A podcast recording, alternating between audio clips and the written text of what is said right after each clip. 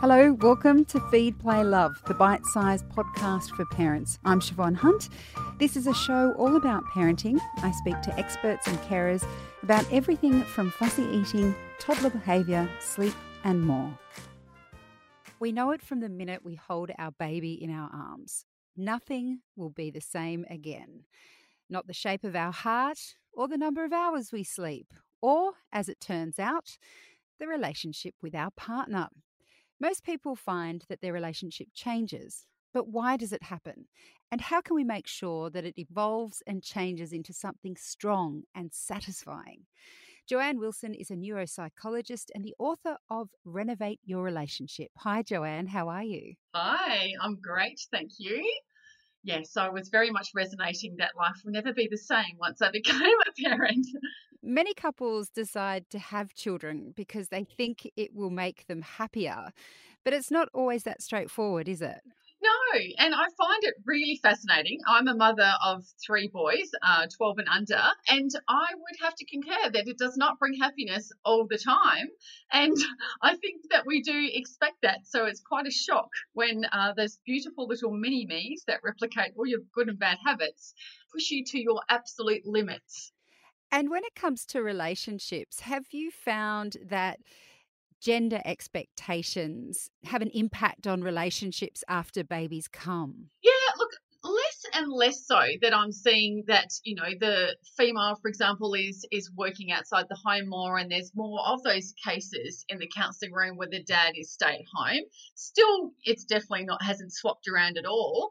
But I think that the interesting thing that I've found is that often the the career women they find motherhood quite a struggle because I think in our careers it's something that is tangible, something that we can do well and work towards. And then we are landed with this beautiful, spontaneous little thing that we can't control all the time and that they can control our life. And I think that they're the ones that struggle the most then about these um, gender uh, expectations as well, that they have to be the one that loves parenting the most. And it's often, I love that when some women actually say, it's actually really not working for me. And they're just upfront, they're realizing that, wow, my career, I could do that.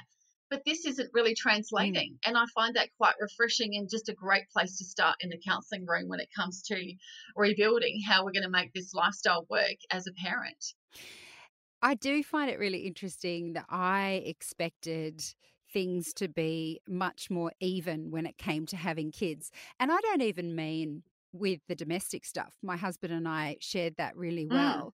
But I found social expectations of what we should be doing and how we were handling it were really high in terms of, you know, that old saying, you know, he could change a nappy and he was a hero.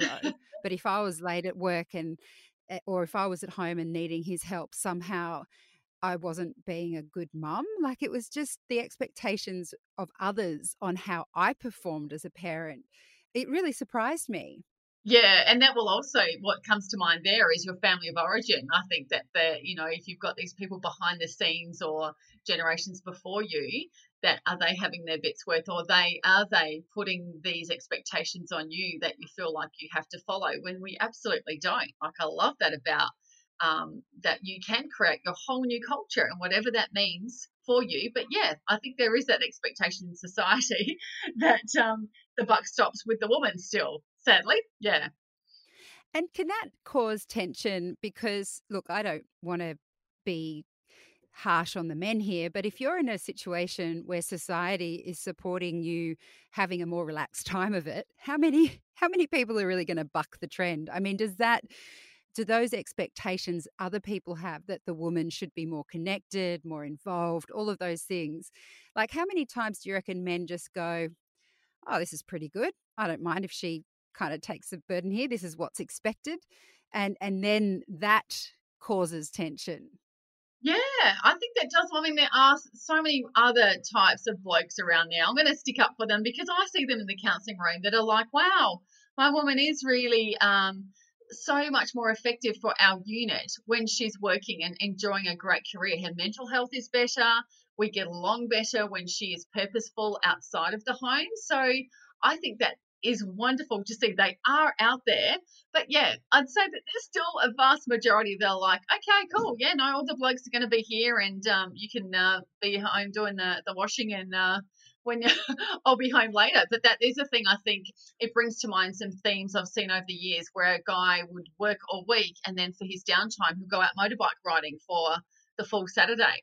And meanwhile, the woman is at home doing her job again with the children. And then she might get a slither of time. I'm not sure if that's um, if you've heard about that too much, but that's definitely a mm. big theme about their leisure time and their downtime, not just sort of the work part, but it's how how does a woman get a break when she is the full time carer? That's quite full on. Yeah. I saw that a lot when my children were smaller, and I still hear about it now, where the woman is at home working her butt off all week and and then she's like oh i got to do a yoga class because he went away for a golfing weekend and i just shake yeah. my fists at the sky and said that is not fair i know it's really rough and i think then that there's also this theme that a guy would say well everything i do during this week is for you. I, I make if i if he's the one that is the primary income earner it can often be a default statement for a bloke.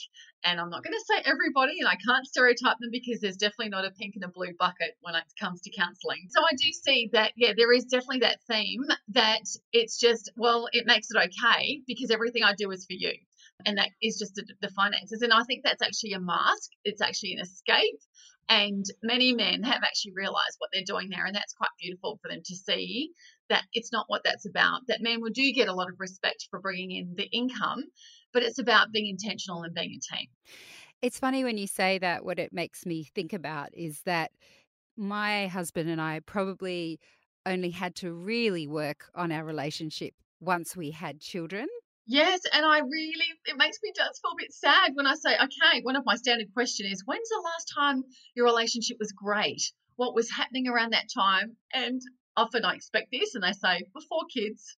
Or, you know, mm. these days there are so many allergies and there's health, you know, things that have always happened, but there seems to be a lot more allergies and things to be aware of and anxiety with children that is seems to be on the increase as well. And so it absolutely, like you found, you really need to check in with your values, how you go about doing things, how you discipline a sick child, how you discipline any child, what are the consequences. And so that's why I definitely put that in part of my work in my publications is, you know, let's have a really good, healthy chat behind the scenes so that you are a united front. Because otherwise, those little darlings, in their most innocent way, they'll manipulate you.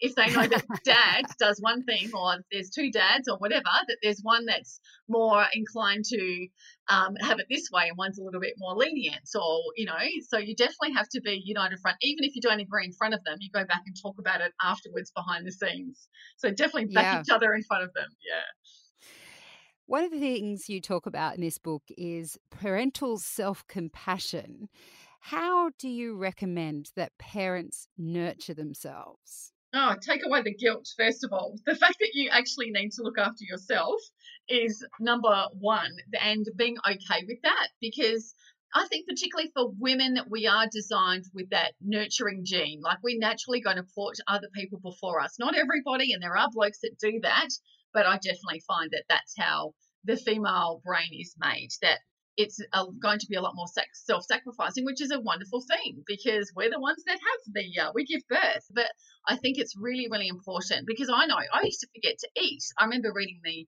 the baby books, going make sure that you take some time out to eat in between that six minutes that you've got to yourself when you've got a newborn. But just making sure that your mindset is that I deserve this, that I should be mentoring this for my children as they grow, that the whole place tumbles down if the parents aren't at the top of the triangle looking after themselves and showing them what even great social relationships are looking like. That mum and dad do go out on dates and that you can have a babysitter or you need to be quiet while mum and dad have a conversation over a nice dinner if you know whatever it is that that translates to you but it, i think it's about putting yourself first is really quite okay what do you think about that well, I was going to say that um, I love the idea about staying social because my girlfriends, in particular, are so, so important to me and my happiness. but uh, I was curious as to how that, that translates into good parenting skills.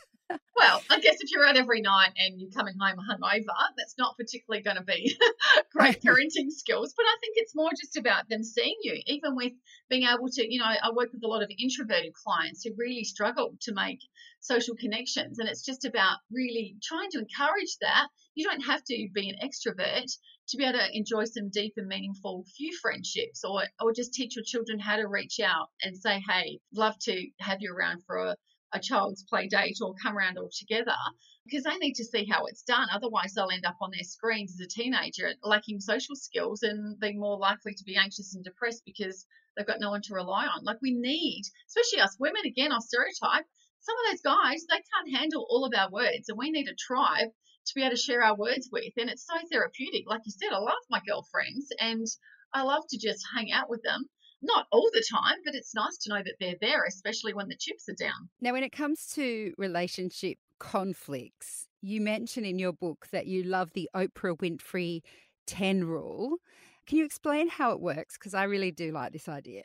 Yeah, well, I have been known to forget to bake up. I'm the one that oh, I forgot the money or I forgot to bake something. And it's like, okay, how many times have I done this? You know, you've got to think about what's what's actually the reality here, which I think often again women can do that. Guys will be a lot more lot more logical. I love my husband for that because he'll just say, "Hey, it's just the one time." Where it's like, "Oh no, I feel so bad," but is this going to matter in 10 minutes? Yes, probably. What about in 10 hours? Yep. What about 10 days? Probably not so much. What about in 10 months and 10 years? Like, really, is my child going to nail me for the day that I forgot the bake sale? Even if I did it twice, it's not really going to be a sticking point in time, but it's more about the experiences that I'm creating. It's that advent calendar that I make every year that I think they're going to remember that stuff more than anything else. But I'll be the first person to say, I'm um, heading towards 50 and I'll still blame my mother for something. So I know that they're going to get me on something. I like to default to my mum to say, I reckon that's your fault. I think one thing that a lot of parents struggle with is how to maintain the romance when most parents of small children feel totally exhausted by six o'clock every night. Mm. I can't just be me crawling into bed, just saying, okay, like me time is sleep time, and that's that's end of story. How do you manage that? Because I know sometimes my husband likes to stay up at night, whereas I'm so tired I need to go to bed. And I always feel a little bit guilty when I leave him in the lounge room to go and go to bed, have a quick read, and go to sleep. Uh, but it's kind of that balance between, well, do I stay up and what hang out with him on the couch, or do I sleep because I know I need sleep now? How do you keep that in perspective as a parent, like balancing what you need and what you need in terms of connecting with your partner?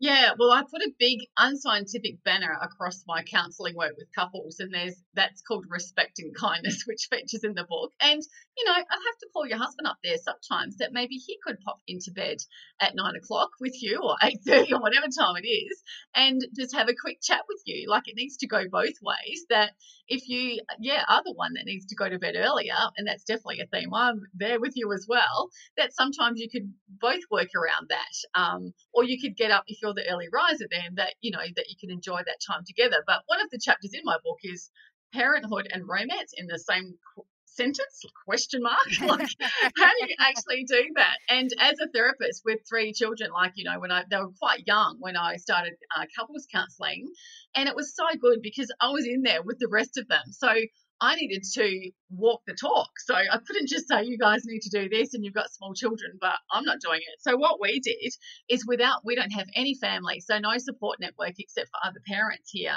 where I live on the Sunshine Coast. So we teamed up with another family and we made sure that once a month we'd book it literally for the next six months that I would go to her place on a Saturday night and look after her children. And so then her and her husband could go out and she would return the favor. And I can tell you, because we'd locked that in, unless someone was really, you know, it had to be a really good excuse, you couldn't cancel because she had actually arranged her life around this. She had declined invitations to be our babysitter. And no matter how exhausted we were, like we literally did get those days where it was, oh, like, oh, it's date night tomorrow night. Like we were both looking at each other and go, I've got nothing left. But you know what?